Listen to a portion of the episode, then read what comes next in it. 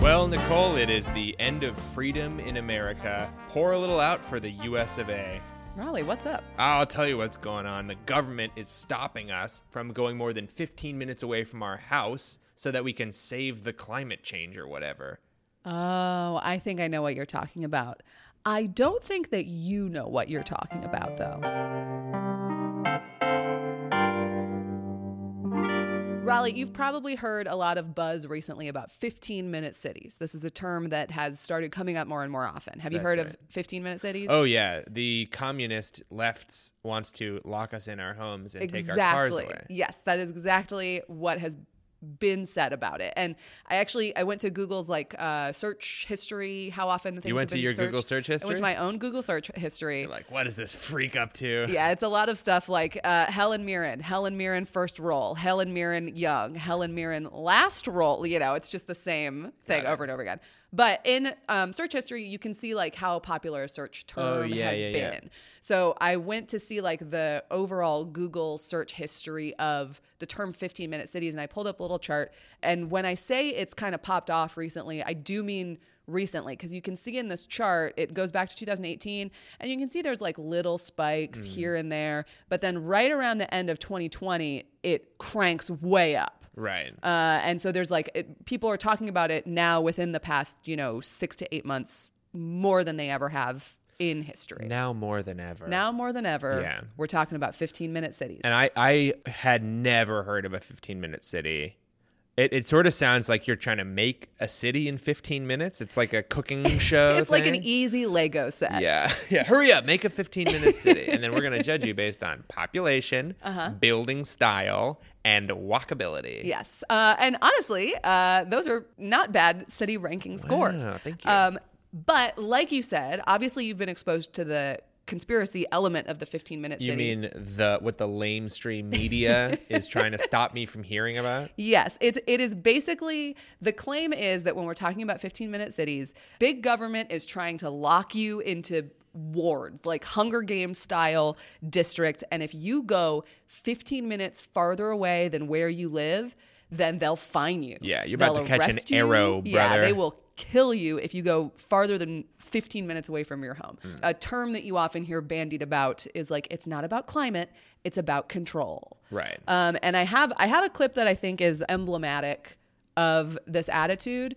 I've edited this clip a little bit, and I want to get out in front of it and say that it's because this guy linguistically wanders so far that to just get a concise what he wants to say about 15 minute cities i had to that he went on like a two minute rant about how he fact checks the fact checkers and then he went down like another path about like a specific city in a town that is not a 15 minute city and so it's just to get the 15 minute city stuff in one clip that this turns into a clip of me talking. I'm going to be so mad. Like, this dipshit doesn't know how to string one sentence rambles. together. So this is Marc Morano, who is the publisher of Climate Depot. Uh, he is Love author of The Politically Incorrect Guide to Climate Change and Green Fraud: Why the Green New Deal is Even Worse Than You Think, and The Great Reset. Uh, he's also appearing on Dr. Drew's show. I don't know what happened to Dr. Drew, but I think I think at one point he was like sort of a respected sex columnist, right? And now I think he's gone full like right wing crank. Is that correct? I mean, I don't even think I respected him as a sex columnist. Okay, so so this is longtime climate denier on questionable sex podcast talking about the 15 minute city. Got it. And the idea here is they're going to, city planners and bureaucrats are going to make your experience living everything within a 15 minute walk. Your doctor, your job, your gym, your businesses, your grocery store. There's no reason to leave. If you remember the words in New Zealand Prime Minister, stay in your bubble during COVID lockdowns. You're supposed, to trust the government as the only source of news. Instead of your COVID bubble, this is your climate bubble. Now, what they do is if you leave the neighborhood, they can actually fine you. You can get you get I think uh, starting out up to two visits a week, if I'm not mistaken, at the Oxford uh, model. But essentially, you get to leave a few times a week. If you leave, you have to pay a fine. They've actually had videos now of some of these practices where they have gates up for people trying to escape. And these 15 minute cities are frightening and they're going to start out more liberal than you could imagine, but then there's nothing to stop them from constricting, constricting. Remember, the income tax started out as what, 1%? And then continued to grow from there. So they're going to try to make it as harmless as possible when they start. But if once you concede the concept that you need to stay within 15 minutes to save the climate, you've conceded yourself to totalitarianism. So that's sort of his deal. I will say one thing I didn't notice when I was editing this clip together that I just picked up on while we were watching it is on the sidebar, they're taking comments from the audience. And one of the comments is, except none of this will apply to them in big quotes, but it's from user one wascally wabbit. And also, that's not a New Zealand accent. No, terrible New Zealand accent. That's a British accent. Yeah. Everything Stay about. in your bubble. Yeah. Yes. And so this clip is, like I said, I had Make to edit this out make sense. a Please lot of make this shit make sense. because it, he he's sort of all over the map. So so let's talk about what a 15 minute city is. He actually gets that part right. Right. That where where he says like fantastic. Basically, a 15 minute city is the shit that you need is close to you. Yeah. You know, it's you can access anything that you need, all of your basic necessities. They want you to be able to walk to work. they want you to be able to walk to your doctor's office. Yes, yes. This is also confusing because this guy's name is Marc Morano, but the guy who is credited with coining the term 15 minute city is Carlos Moreno. So that one vowel sound is is crucial Is here. important. So Professor Carlos Moreno is a Sorbonne professor. who- Sorbonne? Sor- the Sorbonne in, in France. And he's widely credited for coining the term in 2016. And yeah, it just basically means that shit you want should be easy to access. An article in the journal Smart Cities says for the present 15 minute concept, Moreno supports that residents will be able to enjoy a higher quality of life where they will be able to effectively fulfill six essential urban social functions. Those include living, working, commerce, healthcare, education, and entertainment. It just means all of this stuff is located close together. So a Got it. 15 minute city, A, living, your house or apartment should be there. B, working, your place of business should be there. C, commerce, essential stores you need, grocery stores, clothing stores, sporting goods stores. You know, you should be able to get the basic necessities of life. D, healthcare, maybe your specialist clinics aren't in your 15 minute city, but if you need to go to an urgent care or an emergency room, that should be easily accessible. Hmm. E, education, obviously schools and stuff, but also continuing education, professional courses, Dance classes. dance classes, mostly dance classes.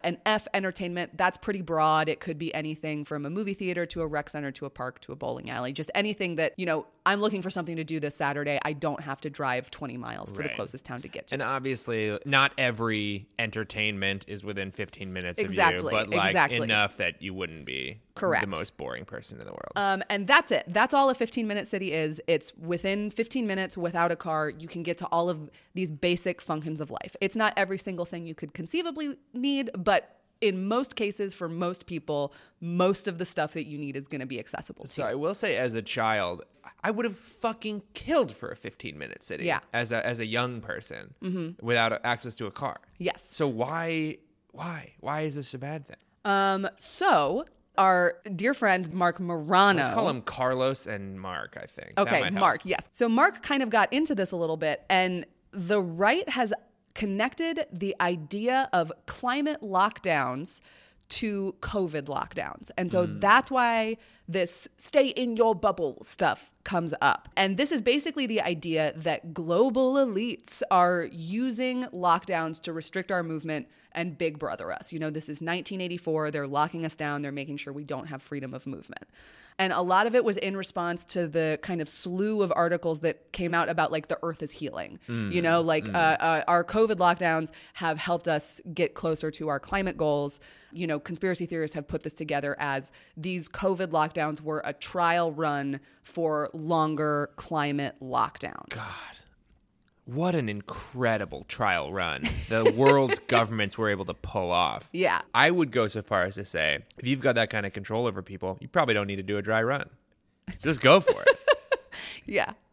I just real quick have to shout out our researcher, Carly Rizzuto, who helped me research this episode. And we're about to go through a, a, pretty in depth tracking of how this whole term and how this whole line of mm. thought developed. And God bless her for scrolling through just pages and pages of shit to, to build this timeline. And this is largely based on the Institute for Strategic Dialogue's report, Climate Lockdown and the Culture Wars How COVID 19 Sparked a New Narrative Against Climate Action.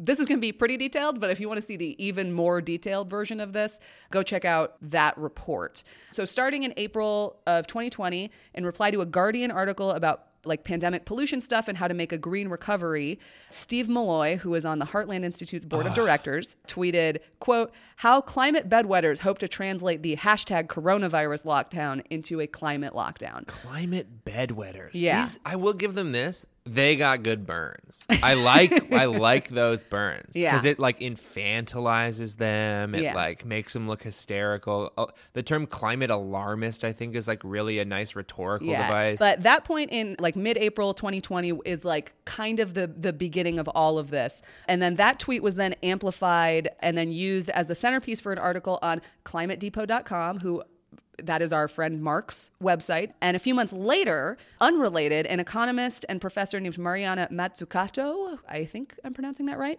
uh, published an article in Project Syndicate called Avoiding a Climate Lockdown. And Project Syndicate. and I don't really know what Project Syndicate's deal is. I can It- take a stab at it. well, but here's the thing. It seems like this article is they're framing it in this way to like kind of generate clicks, which is a problem we'll talk about later. But it seems like this article is just like here's the policies that we need to put in place to avoid, you know, official lockdown policy if we want to get our carbon emissions down. I hmm. think I think they're using what was at the time on everybody's minds as a lockdown as a way to get clicks on an article that is kind of just about the economics and policy decisions that affect climate mitigation. I guess even conjuring the specter of a climate lockdown, even in service of saying like we don't want it, Mm-hmm. feels a little bit Yes. Yes. poor optics. It's a, this is a little bit of a spoiler for later, but no, I, I know. I haven't finished it yet.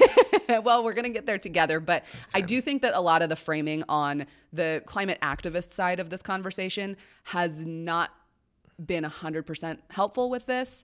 It's well meaning, but we'll see why I, I think that maybe that's a contributing factor later. Gotcha. Um, so, so this article comes out about, you know, how to avoid climate lockdown that isn't explicitly tied to this conspiracy movement.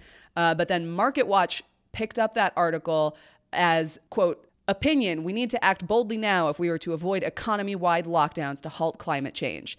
In the two weeks before Mazzucato's article came out, analysts identified just 26 tweets discussing climate lockdown on Twitter. But then in the seven days after the publication, this had risen to almost 3,000. Okay. And MarketWatch has millions of users. So, so this is the point from this article that the idea of climate lockdowns and how they might affect us really gets broadcast out to a number of people. but uh, so so just to be clear, no one is suggesting climate lockdown. At this point, nobody is seriously suggesting climate lockdowns. and it's just like, uh oh, how do we get an article to pop off? Well, we have the word lockdown in it. And, I h- think and how do we write about climate change? What if we try to like say something climate lockdowny? Yeah. And then people are seeing this and like, what climate lockdown? But I love driving. and I don't I don't even think it's that far yet. I think it's mm. literally just right wing people are had had made that connection. And then this professor who may not even have come up with her own title, if it's anything like how news reporting works, I don't know. Somebody slapped the word lockdown on that paper and now this has happened. And honestly, kudos to that person because they did get a they lot got of a clicks. lot of clicks. They got a lot of clicks. So then in late September of that year, this is just like a couple weeks after she publishes her article, Newsbusters publishes an article called Soros Gates funded org, $6.5 million. World may need climate lockdown. And so now it's to the point where we have connected it to George Soros and the, you know, the global conspiracy theories and New World Order, anti-Semitic. Can we get some of that Soros money? Like, I feel like we're I'm doing all this shit for free. we're doing this for free, and George Soros George is Soros- giving people money for it, if you are listening, which he is. which he is. The Climate Deniers Playbook is open for business. We have a Patreon. We will take your money. We'll take all that dirty f- commie money. Famously wealthy communist George Soros. Tell, tell me the headline of this article again, because the moment you said it, I got 10% Okay. dumber. Soros slash Gates funded org, $6.5 million. Quote, Okay. world may need climate lockdown. Okay, that is the most efficient way to do that. It's like 11 words. It gets as many inflammatory things in there for your It's millions of dollars. It's Mouth-watering Soros. base. It's fucking word salad. Mm-hmm. It makes no sense, but it's it's perfectly constructed by a, a- some kind of AI, some some furious AI. Um, and so this article centers on the fact that Project Syndicate, which we talked about before, had received funding from both George Soros Open Society Foundations and the Bill and Melinda Gates Foundation. And so people take this as evidence that the global elite are promoting this like eco extremist agenda. And by the way, as long as we're talking about who funds who, um, Newsbusters, who published this, is owned by the Media Research Center, a self described right of center media watchdog. Uh, there's lots of conservative funders, and notably, ExxonMobil is one of their funders. Sick. and So- so this this has nothing to do with 15 minute cities yet. We've just heard the phrase climate, lockdown. lockdowns. Okay, got it, exactly. got it. But uh, again, it's the conflation of the idea of 15 minute cities with all of these climate lockdowns. Sorry, this is it's not a critique of your structure. I just wanted to make No, sure. no, that no. I We, we got to reiterate this for the audience, cool. where we're not even touching 15 minute Okay, cities yet. Again, it. this is this is about two years before the term 15 minute city even spikes in Google searches. Okay, okay. After this article comes out, the climate lockdown idea blows up. And at this point, the narrative is shared by a lot of prominent climate science deniers, conspiracy YouTubers. And this is the point when it starts getting into more mainstream stuff like One America News Network and the Washington Times. Now, in these publications, which I don't personally respect, but a lot of our grandparents do, it has been officially connected to the New World Order and this Big Brother thing. So then in October to December of 2020, Laura Ingraham of Fox News tweeted about climate lockdowns quite a bit, which again, this is, they are on the country's most watched network. Like all of our grandparents, all of our Mm-hmm. the mainstream Yes. of media. But so so these very mainstream news hosts are now using this term and they're connecting it to Joe Biden being pressured to declare a climate emergency. Uh, and, by, the way, he still has not done that. It's it's we're now three years later. He has not declared a climate emergency. Not only has he not done that, this is October, December of 2020. 2020. Biden's not president. no, he is not president at this point in time. And now that he is president, he has not declared a climate I emergency. love this. Like, uh oh, they're gonna do this, and it's like we can go back and track all of these predictions that you've made, and none of them have Nope. happened. and so, like, when are we gonna stop listening to these people? Yeah. Um, this is the point when I want to talk about how this was exacerbated by like people who we might consider to be our allies. I think that there was a time when, in the spirit of generating more discussion and getting more people to click on like pro climate action articles, there were a lot of headlines and tweets that came out that was like, look how effective a short lockdown was at you know, briefly reducing carbon emissions, noise pollution, uh, wildlife started coming back. We need to consider how to replicate these effects of lockdowns so that nature can heal. You know, nature is healing was a big thing. Effectively, like, we can do it. Yes. Human human beings have the power to change how we act, and we can I- I- affect the climate. So, like, let's recognize that we have power. Yes. Okay. But this was framed in a way so, like, th- in early 2021, there was a Guardian article with a headline that sort of implied that, you know, to meet our climate goals, we have to have a lockdown every two years.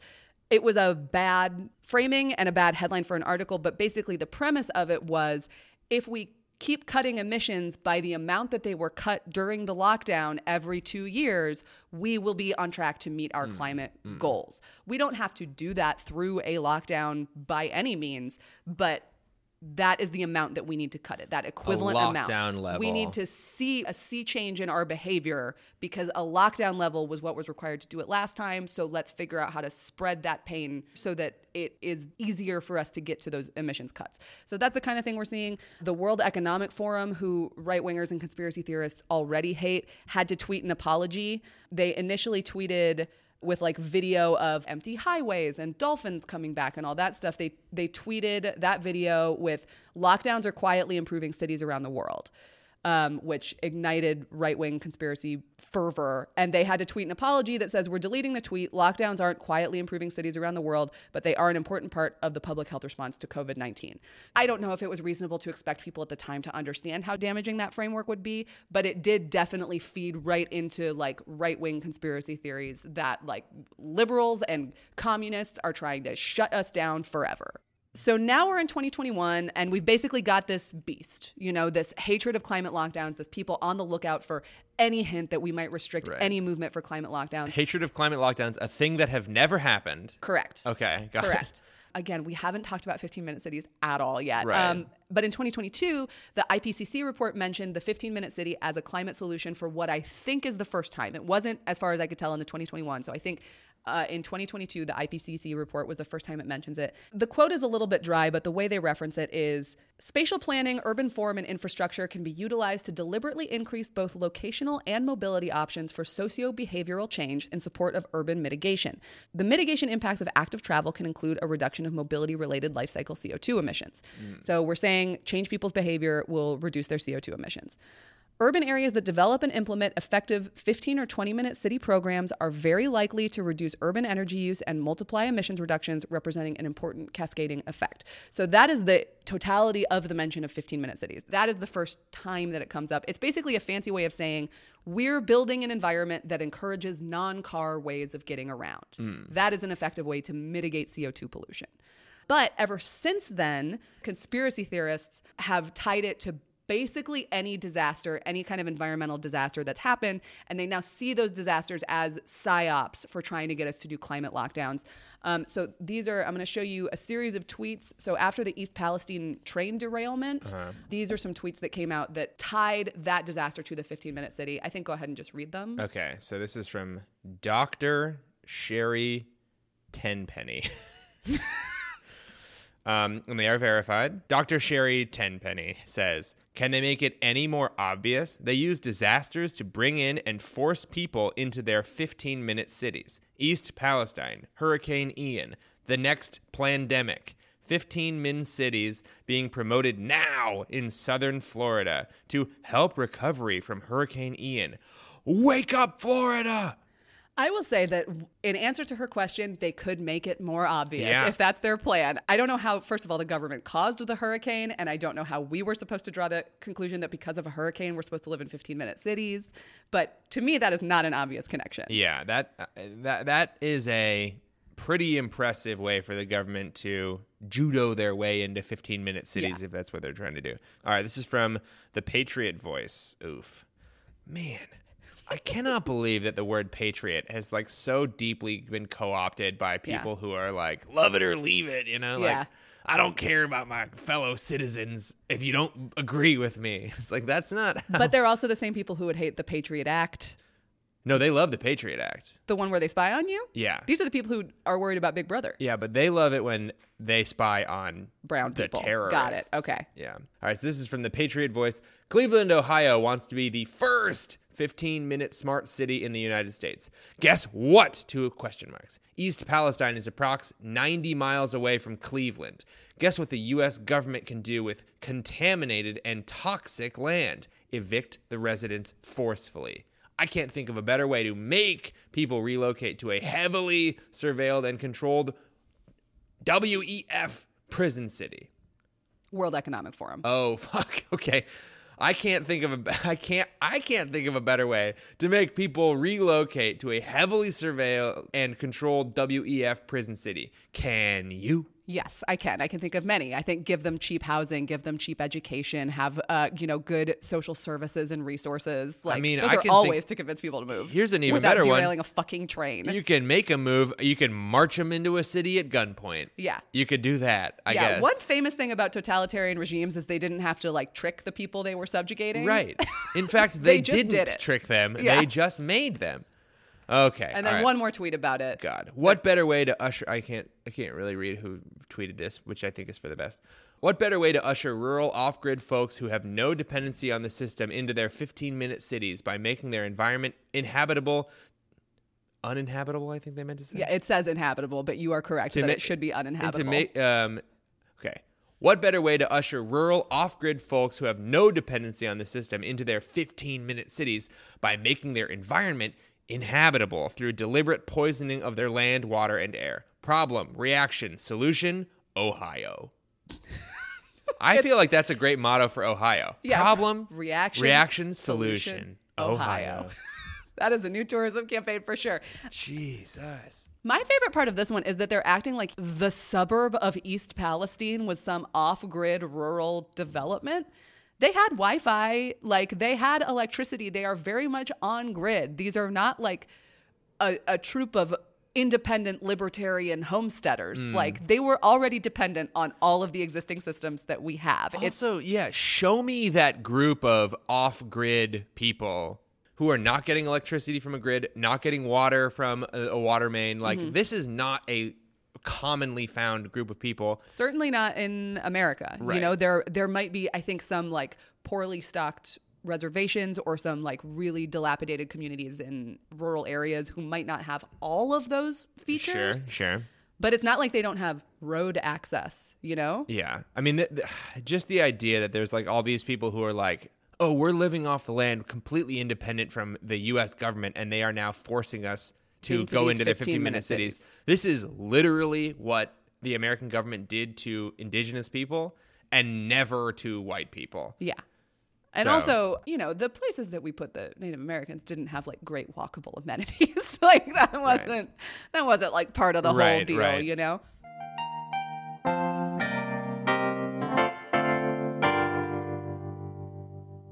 Hey there, a little inside baseball. We record this very podcast at the Climate Town office. And if you're not familiar with Climate Town, it's a YouTube series we make for as cheaply as possible. And that means schlepping our camera equipment all over New York City. Yes, our backpacks are full, and the gear we reach for every time is peak design. That voice you just heard is Ben Boult, the executive producer of this podcast and of Climate Town. That's right, Rollie. I mean, this is an ad, but we are genuinely loaded with peak design gear from backpacks to sling bags to camera accessories. And by we, I usually just mean Ben. Ben literally has like seven things from peak design on during any given shoot. Yeah, really. I mean, they make good stuff. Uh, my freaking phone case from Peak Design. My phone charger on my desk. That's Peak Design too. My out front bike mount that I can put my phone on. Guess what? Peak Design.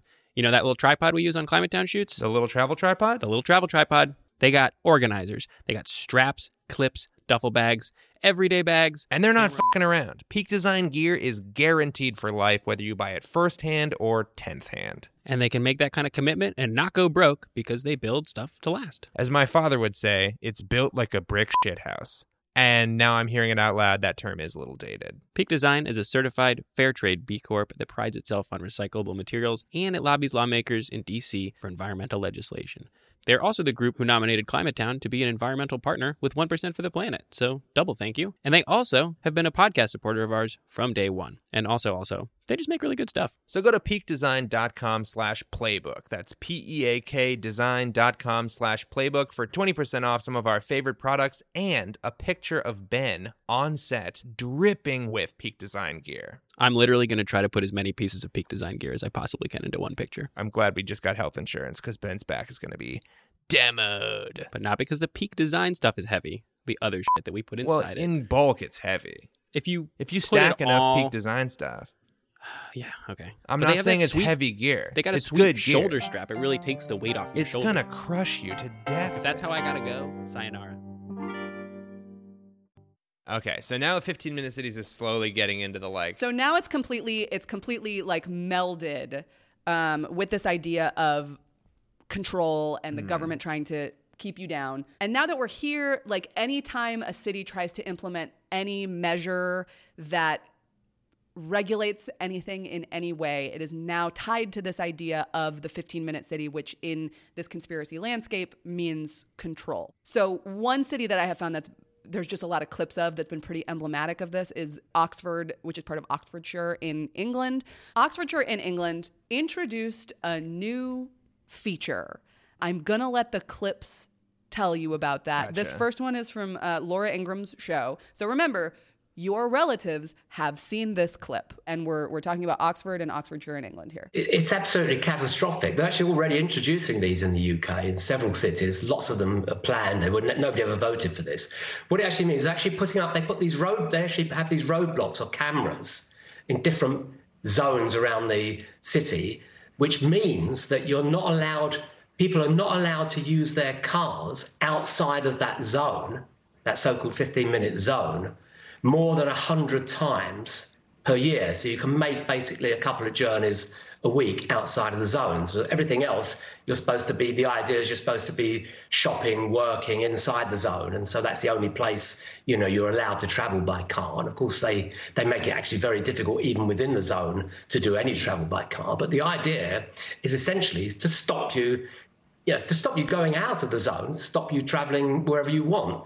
And the, the joke about this, the it's, it's, kind of like an irony, is that this is supposed to ultimately, you know, stop people traveling by car. But in practice, people will have to go out of the zone to get to work, to take their kids to school, etc., like that. And, and what's going to happen is they'll simply have to drive much further to get back to where they need to be. Professor, your analysis has been invaluable. We appreciate you. Thank you so much.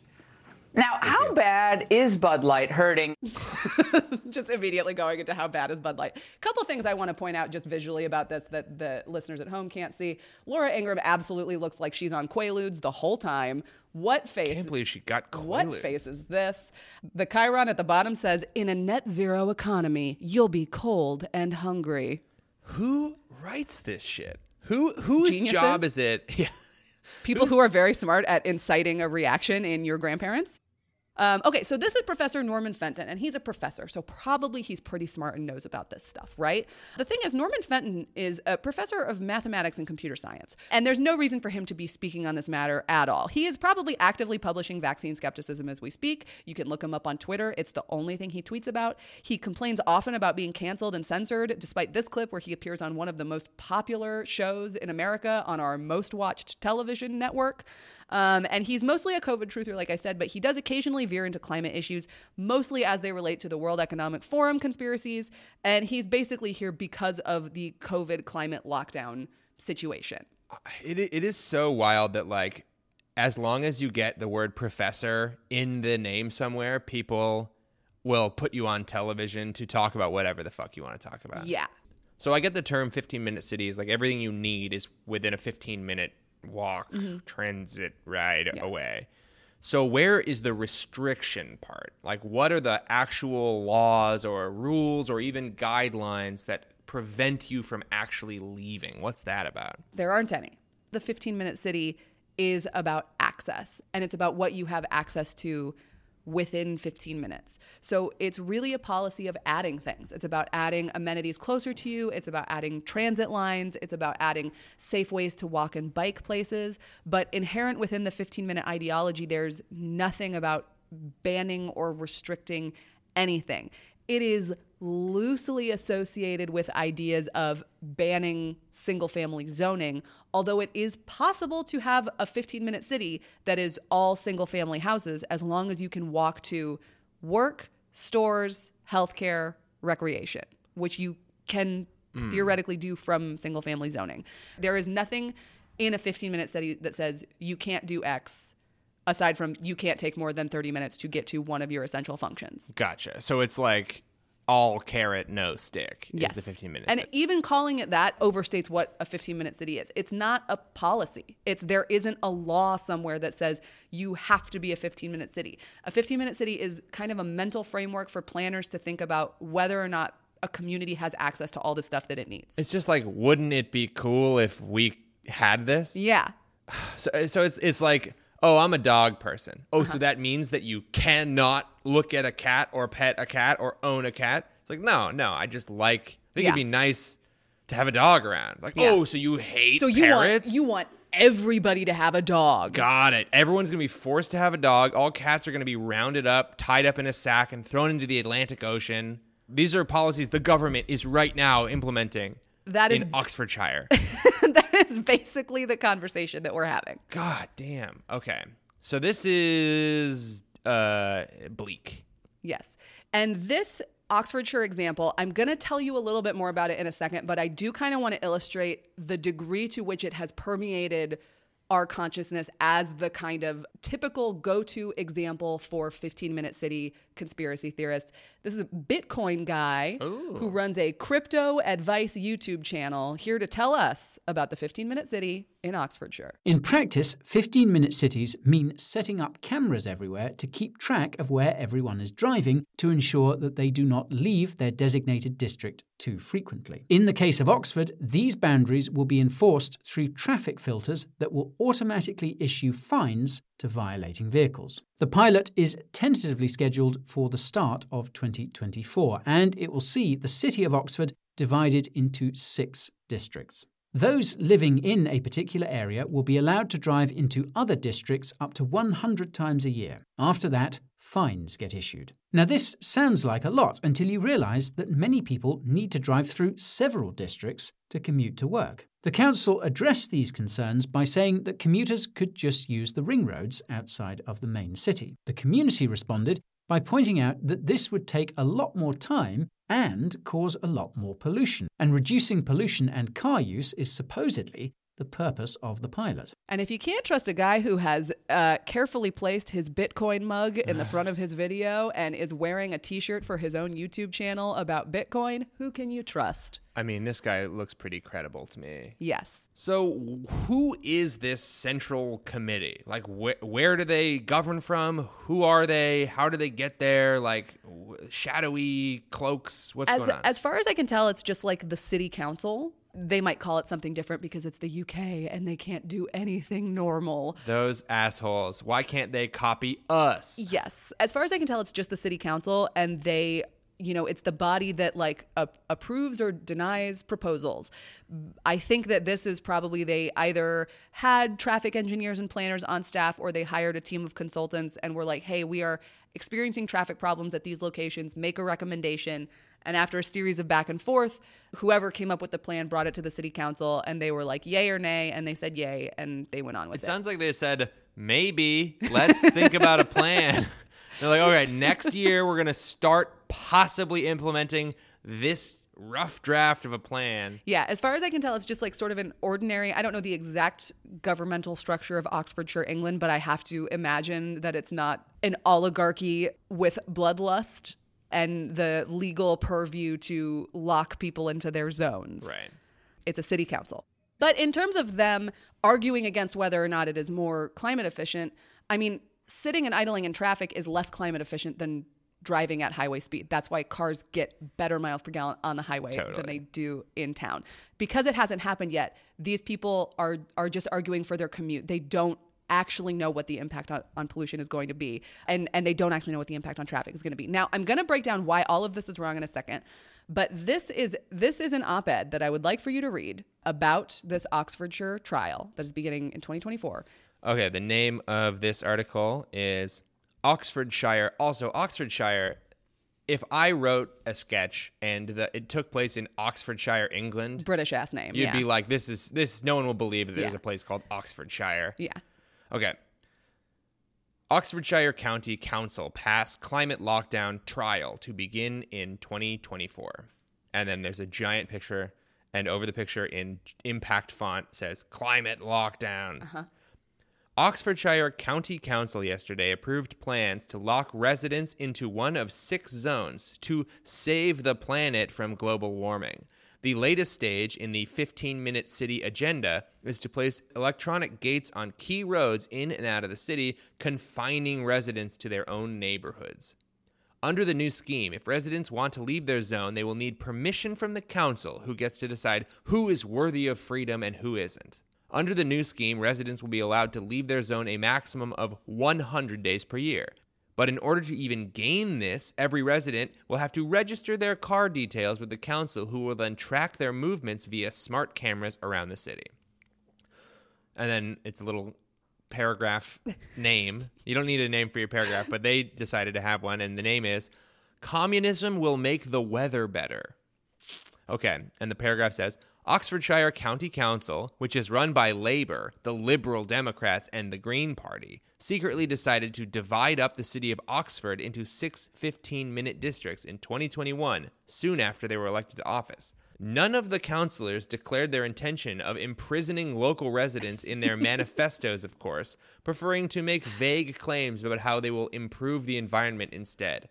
Every resident will be required to register their car with the county council, who will then monitor how many times they leave their district via number plate recognition cameras. Under the new rules, your social life becomes irrelevant. By de facto, councils get to dictate how many times per year you can see your friends and family. You will be stopped from fraternizing with anyone outside your district, and if you want a long distance relationship in the future, forget it. You are confined to dating only those within a 15 minute walk of your house. A single person's life will be at the mercy of communists in central office, dictating the same type of draconian rules we had to avert the last crisis, a mild flu virus so deadly 80% of people didn't even know they had it. An entirely new social structure is being imposed on Oxford's residents, and more cities are to follow, under the lie of saving the planet. But what it really is, is a plan for command and control. There will be permits, penalties, and even more ubiquitous surveillance. Council officials will determine where you can go and how often, and will log every time you do 15 minute cities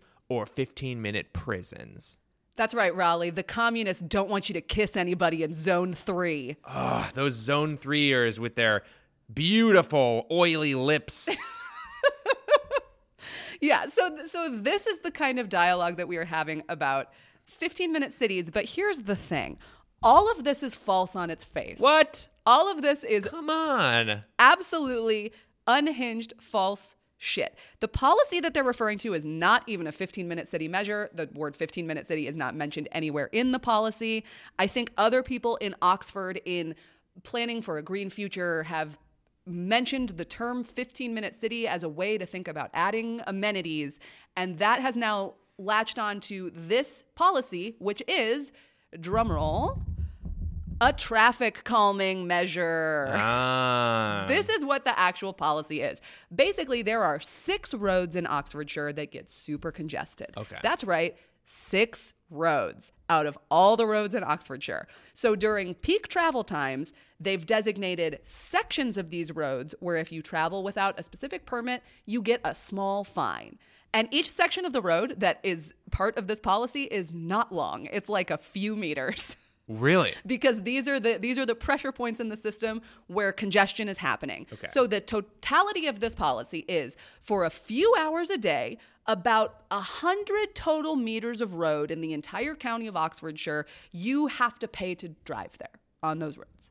That's the policy. What? But what about the districts? Basically, the six pressure points in this policy create zones which are just used in thinking about how you can get from one place to another. Okay. So instead of using these thoroughfares, what the council is trying to do is encourage people to use the ring road outside the city because it can contain more cars, it's faster, there's less stop and go traffic, and it won't build up congestion in these points in the city where people are trying to get from one side of the city to another. So when you see this colorful map with the different zones, all those zones refer to is X number of people a day are trying to get from this part of town to this part of town. Okay.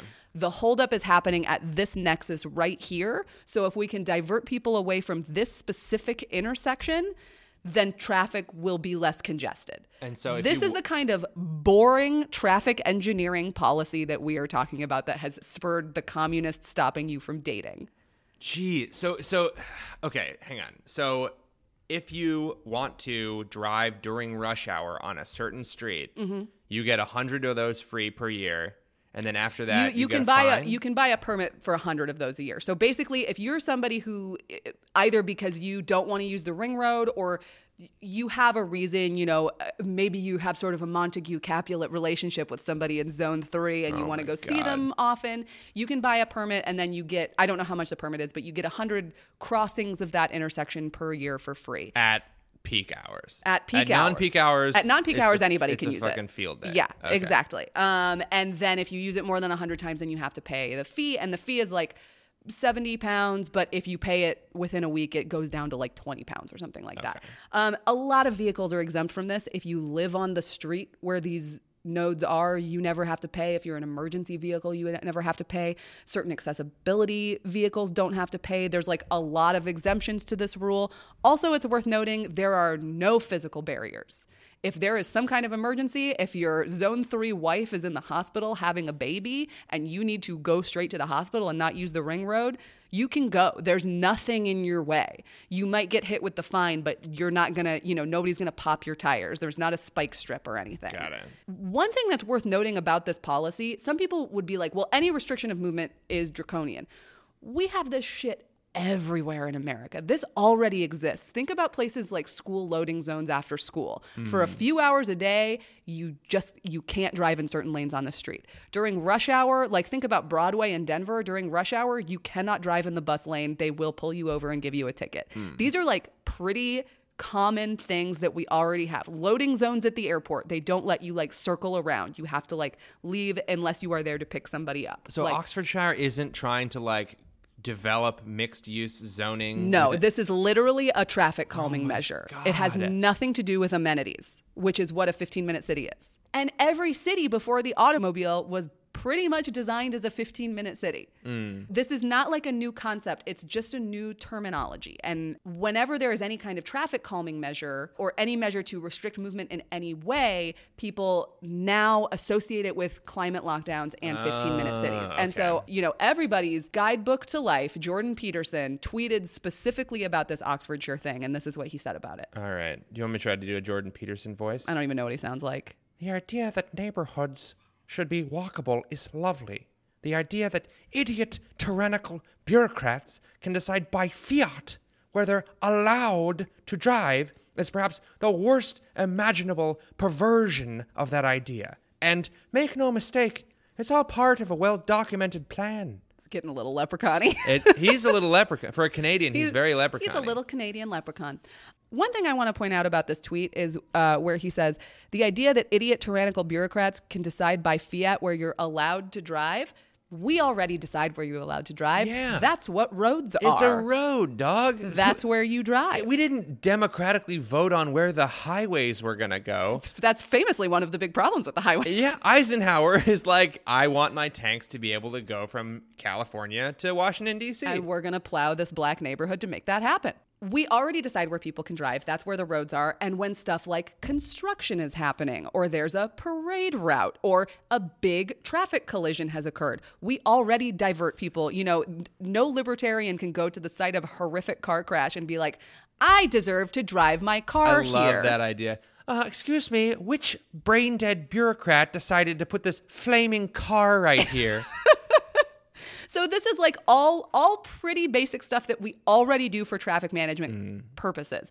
The this traffic calming measure is designed to reduce traffic congestion, road danger and pollution. Again, these are particular pain points in the city. It's also going to enable improvements to existing bus service times and reliability. So it helps with the 15 minute city thing in the sense that it will make things more accessible by bus.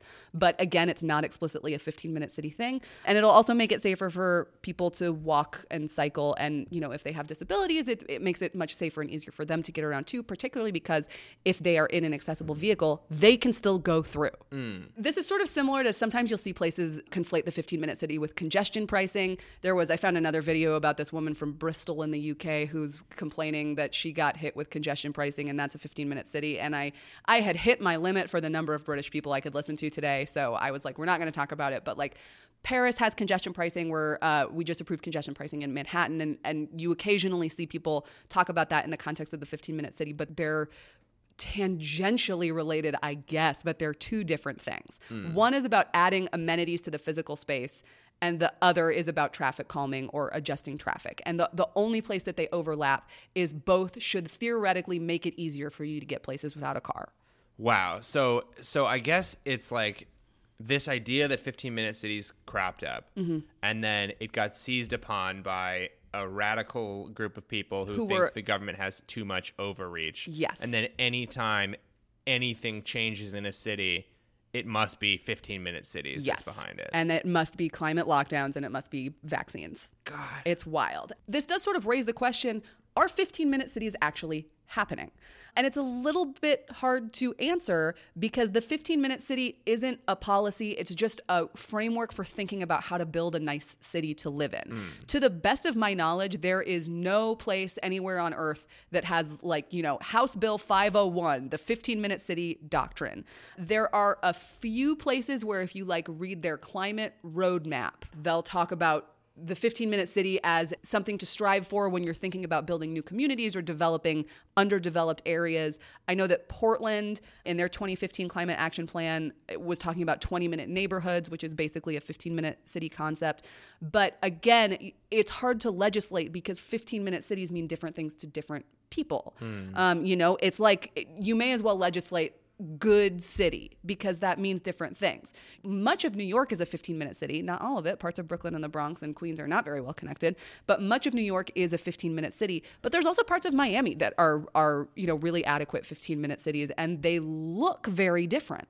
And and so that's what makes it difficult to have a 15 minute city as a policy. So if we had taken away the concept of 15 minutes and just said walkable, So a lot of places including Portland have kind of rebranded this concept to complete neighborhoods. so mad that this like kind of reactionary right gets to do that where it's like woke was a term that was about noticing historical mm-hmm. racist structures in the in the framework of the government and then it got seized on by the right and now like you can't say woke without it like conjuring these weird ideas same with like drag queens And every 15 minute city will have a drag queen within walking distance. and they are going to have a brunch where they will teach your child how to be a communist Yes. Okay, Yes. That is that is part of the 15 minute city framework. Cool. Um, now Portland's climate action plan sets an objective for 2030, and it just calls for vibrant neighborhoods in which 90% of Portland residents can easily walk or bicycle to meet all basic daily non-work needs. So that's how they've rebranded the 15 minute city as as just 90% of Portland residents should get to the shit that they need. You'll notice that there's nothing in it about shutdowns, there's nothing in it about restricting movement. It's just that people should have the option to get to where they're going. Yeah, I wonder if there's like a the rhetorical device of 15 minute city creates this idea that it's wherever you are and then however far you can get in 15 minutes, that's what you're stuck with. You mm-hmm. know, like eh, whereas when you hear the word walkable city or vibrant city, that's not an amount of distance, that is just the quality of the city. Yeah. And so, like, these are more difficult for these right wing dipshits to seize on. So you can't be like, how dare you want us to have a vibrant city? You know, like, that's just not something. But, like, 15 minute city can be, you know, metastasized into this horrible ghoul of a communist city.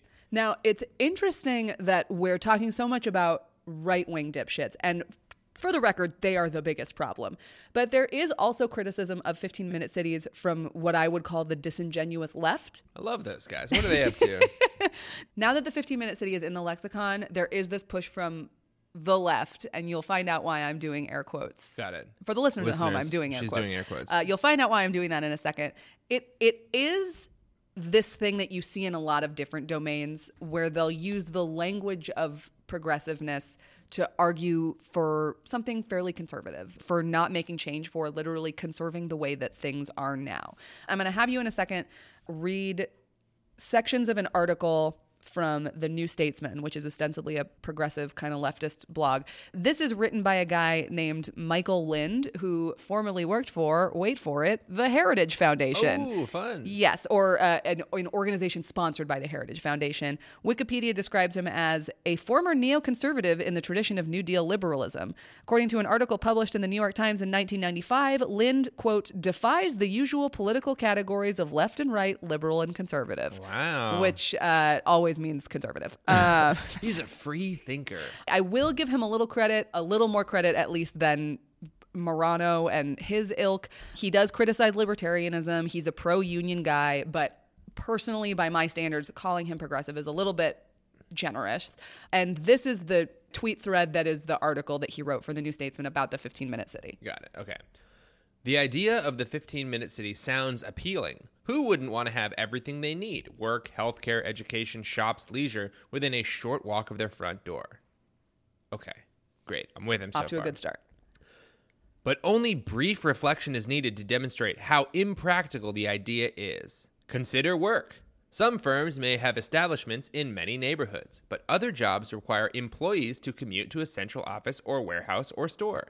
Except in a few of the world's densest cities, such as New York, Tokyo, and Paris, public transport is no substitute for the speed and convenience of point to point travel in an individual vehicle. If cars and trucks are banished from the pedestrian village, how are medics and ambulances to get to victims of heart attacks? What if you need them for medical reasons? How are the infirm elderly to be taken by relatives and friends to medical appointments? The car has become a symbol of the low density class war. Between the metropolitan overclass mm-hmm. and the mostly suburban, multiracial working class in Western democracies. This is basically the argument that you hear that like rich white libs want to take away your car, but real working class people will only be hurt by this. Famously racially homogenous cities versus Yeah. the multiracial rainbow of ethnicities that are the suburbs. Yes.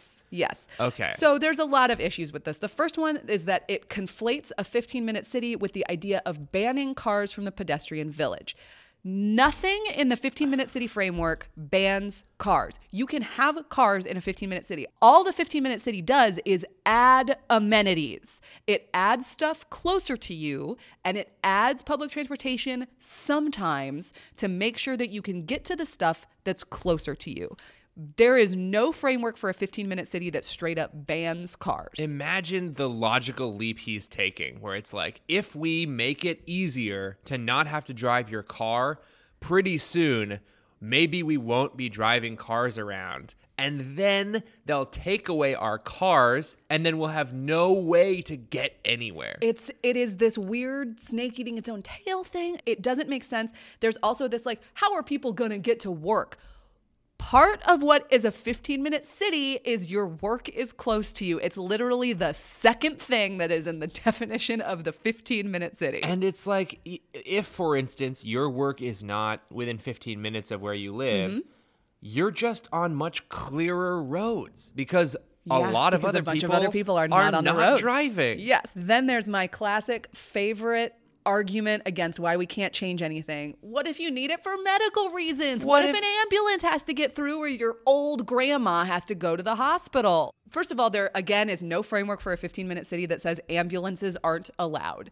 There will be roads in almost every conceptualization of a 15 minute city and ambulances will be able to drive on those roads. In the rare instances where we truly have a purely pedestrianized city, there are ways for ambulances to get through. They have the bollards that retract into the street. There's there are a lot of ways to ensure that we get medical services to the people who need them. Yeah. Imagine for a moment that we didn't have traffic lights before this moment, and someone's like, "We got to have traffic lights." And then somebody was like, "Well, if there's a red light, what if someone has a heart attack?" How am I going to save my snake bit cousin if there's a red light? I'm not going to be able to go through. And red, what color is communism? Red. Red. So, no to this. Sorry, George Soros.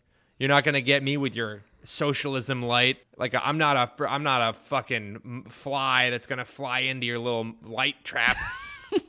I'm a free man, and my car is my horse, and my wife is my car.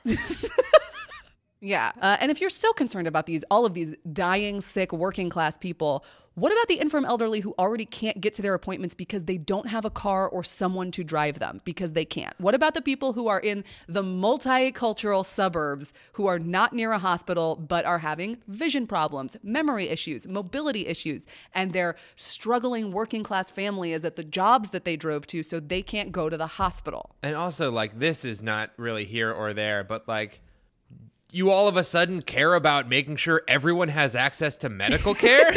I, this guy again, he does seem to support some sort of social safety net, so I'll I won't I won't say he doesn't support universal health care because I don't know, but it is like the, there's so many ways to get people medical care. Sure. Demanding everything stay fully accessible by car at the expense of everything else does not make you a champion of the working class. It just doesn't. If anything, what you're saying is like that warehouse worker shouldn't have a grocery store within walking distance of a house. He's a steel mill employee, okay? So we should put him farther away from the hospital because then he'll be happy. yeah, it's also like, this poor guy has to work 80 hours a week at the steel mill, and I want to make it so that he can do that. it's like, don't you think that maybe the solution is to get him a better life? Yeah. Um, and it also, it frankly paints a pretty stereotypical picture of what a working class person is. You know, a working class person is somebody who drives to their job in their truck at, you know, a factory or or something like that. What about all of the domestic laborers who, again, maybe don't have a car, maybe don't have the ability to get a driver's license because they can't pass a test in English, for example, or they can't afford a car? car? What about all of the ways we are making their lives, those working class lives, harder by requiring them to rely on cars to get around? Yeah. One of the number one predictors of upward class mobility is your location presence to public transportation. Yeah. And like Because it makes everything accessible. Yeah. You can get to a plethora of jobs that you can't get to if you live in your multicultural suburb. yeah. We're also talking about working class people. Cars are expensive. Cars, you have to pay for the car. You have to pay for insurance. You have to pay for registration. You have to pay for gas.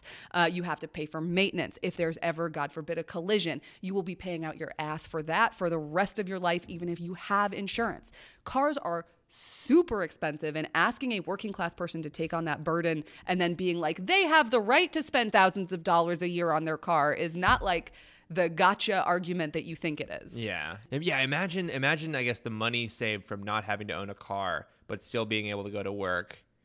I mean, that's like a, a way to build wealth. Like, Yeah. it is a not negligible amount of money that people like. I don't have a good car. It's I have you know a 2014 Chevy Volt. It's not anything to look at, but it costs me a lot of money every year. And to ask somebody who doesn't make enough money to pay for that have to pay for that hmm. is confining them to poverty in a way that a city where they can walk to shit doesn't. Yeah.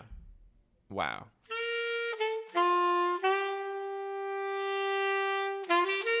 Right, let's do the final analysis of this. We always like to talk about is this misinformation or disinformation? For my mm. money, this is straight up disinformation. Yeah. Not only is it disinformation, but I was I was sort of like looking up ways like how do you even counter this stuff? And a lot of places distinguish between disinformation and conspiracy thinking, and this is kind of beyond disinformation into conspiratorial ideology. So, how do you counter these arguments? Normally, I would throw it to you, but my honest opinion is if you have somebody who is close to you who already like fully buys into this, they're too far gone. I like Oh shit. I I don't Cut think- them loose. I don't think there's getting them back unless they come back on their own because they pull out of whatever like QAnon or conspiracy theory they're in. I think there's a few ways to like inoculate people who are maybe close to them, who might be exposed to that line of thinking. I think if you know your uncle's coming over th- for Thanksgiving and you have seen him posting about 15 minute cities and stuff, I think maybe you start by telling your parents like I'm really excited about this part of town where a lot of new restaurants are going in. It's mm. going to be so easy. Oh my god, they're putting in a new bowling alley. We can all go bowling and it's going to be. How long so does it take to drive there? It only takes a quarter of an hour. it's so accessible and it'll be walkable and it'll be a great place to bring kids. I'm really excited for it. Mm. I genuinely think if they mention anything about 15 minute cities, you have to change the subject. It is it is to the point now where It's it is like but where is there a 15 like like maybe maybe putting the question to them like where where do you mean what do you mean a 15 minute city the problem is they will probably give you an example like Oxfordshire and and this is where I want to go back to that first clip that we talked about with Morano, not Moreno, Morano. He said in the clip, if you talk to environmentalists, they're going to tell you it's just about giving you access to things. It's just going to make things walkable from your house. It's everything that you need that's close to home. But it dips into totalitarianism really quickly. So we we see this phenomenon that happens a lot with QAnon and a lot with conspiracy theorists where they will they know what our arguments are and they are going to preempt them by telling their audience these people will tell you that this is happening but it's a lie and it's Eight part of the conspiracy. Hell yeah it's the 8 mile treatment. And and that's why I think that no amount of good faith arguing or trying to convince them is is going to get you out of this conspiracy territory. Gotcha. and that's why I I genuinely believe that for this your best bet is to change the subject so they can't pollute anybody else's ideology and just focus on how awesome it's going to be to have a fucking Carrabba's walkable from your house. Carrabba's is pretty good My dad loves it because they have gluten free pasta. nice and it is from your your parents house it is i guess they could probably get there if they're hustling they can get there in 15 minutes two Carrabba's is downhill, so I think if they jogged, they Maybe could probably skateboard? get there. If they biked, they could be there in 15 minutes for sure. But going back up would be a whole Yeah, ordeal. god yeah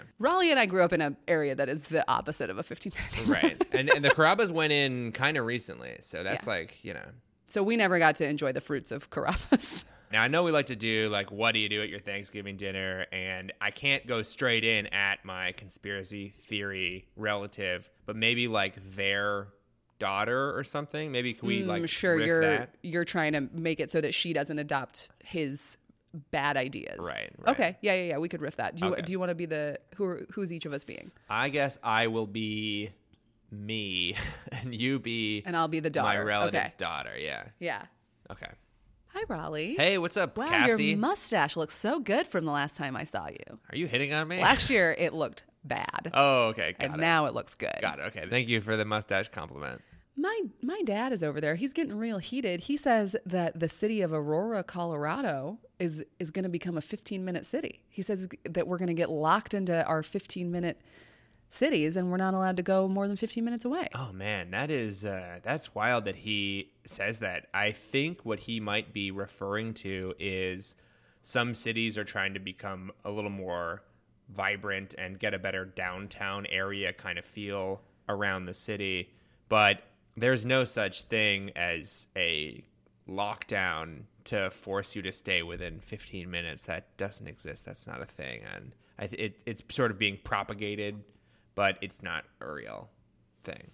I mean, my dad's pretty smart and he seems to have done a lot of research on this. Totally, yeah. There's there's a lot of people who are trying to make people think it's real, but I guess it. Yeah. So sorry, just dropping out of uh, character of Thanksgiving Rollie into podcast Rollie.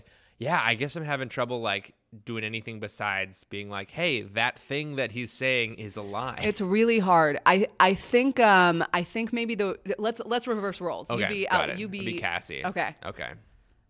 Hey, your mustache looks really cool, but it used to be stupid. Thank you. No I've been working out. Hey, cool. that is cool. Hey, you're pretty cool. Sorry. Uh, hey, my dad is uh, talking a big game about these 15 minute communist cities where they're going to lock you into a city and you not let you go more than 15 minutes outside of where you live. Oh, that's interesting. Do you know where they're doing those? Uh, all over. Everywhere. over. Yeah, I think it's all over, basically. Now, what I heard that they're doing in Denver, at least, is they're like adding a bunch more stuff so that you can go to a lot of places on foot, Like, like restaurants. They might Oh. put in like a new park or a rec center. I Oh, I I, like I don't know exactly what they're doing near you, but ping the- pong parlor? maybe. I love those. Yeah, you should look into, you know, a lot of times in like the city plans, they'll announce like what they're building. Hmm. If you're interested, you could probably look at those. And it might also say if they're planning on, you know, restricting access to anything in any way. Oh, okay. So I just Google it.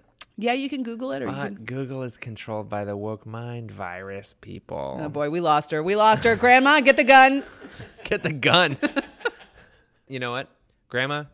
Get the bread. What'd you do? Let's get eat. the bread. Let's, Let's, eat. break some Let's bread. just break some bread and eat. Let's eat. Yeah, it's it is really tough, and and I think um, the more that you can get relatives or people in your orbit to stay away from the phrase 15 minute city. I think if they say 15 minute city, you change the subject and you say, hey, you know what I'm really excited about? They're putting in a new like sports facility. That's going to be awesome. My kids really want to play soccer, and it's going to be so nice to be able to walk there after school because we had so much trouble with parking before. Oh, okay. That is nice. Yeah, maybe it's like since this does veer so hard into conspiracy theory territory, so maybe like 15 minute cities. Oh yeah, you ever heard of uh 45 minute cities? No, what are 45 minute It's uh terrorists What? trying to make you drive at least 45 Mm. minutes to work. Yeah, let's you and me spread another theory, another conspiracy theory where the government wants us to spend as much time in our cars as possible. Yeah, They want yeah. to trap us in our cars and restrict our freedom of movement so that if we leave our cars, they fine you, dude. Here's the thing government found that radio broadcast is the most effective form of brainwashing. So Mm-hmm. they want to keep you in your cars where there's a. Radio. That's right, and Except some of them you in- only have Bluetooth now, but Really? I think so. No, come on. I don't know. Some cars only have Bluetooth? I don't know. I don't What shop for government, cars What regularly. brainwashing government would allow that, Nicole? We got him. Ben, get the gun. Shit. The Climate Deniers Playbook is hosted by Rollie Williams, that's me, and me, Nicole Conlan. Our executive producer is Ben Boult, and our audio producer is Gregory Haddock. Theme music from the wickedly talented Tony Domenick and artwork by Jordan Doll. Who, yes, okay, is my boyfriend, but that's not why we hired him. We hired him because he's very good at art. And our researchers are Knut Haraldson, James Krugnail, and Carly Rizzuto.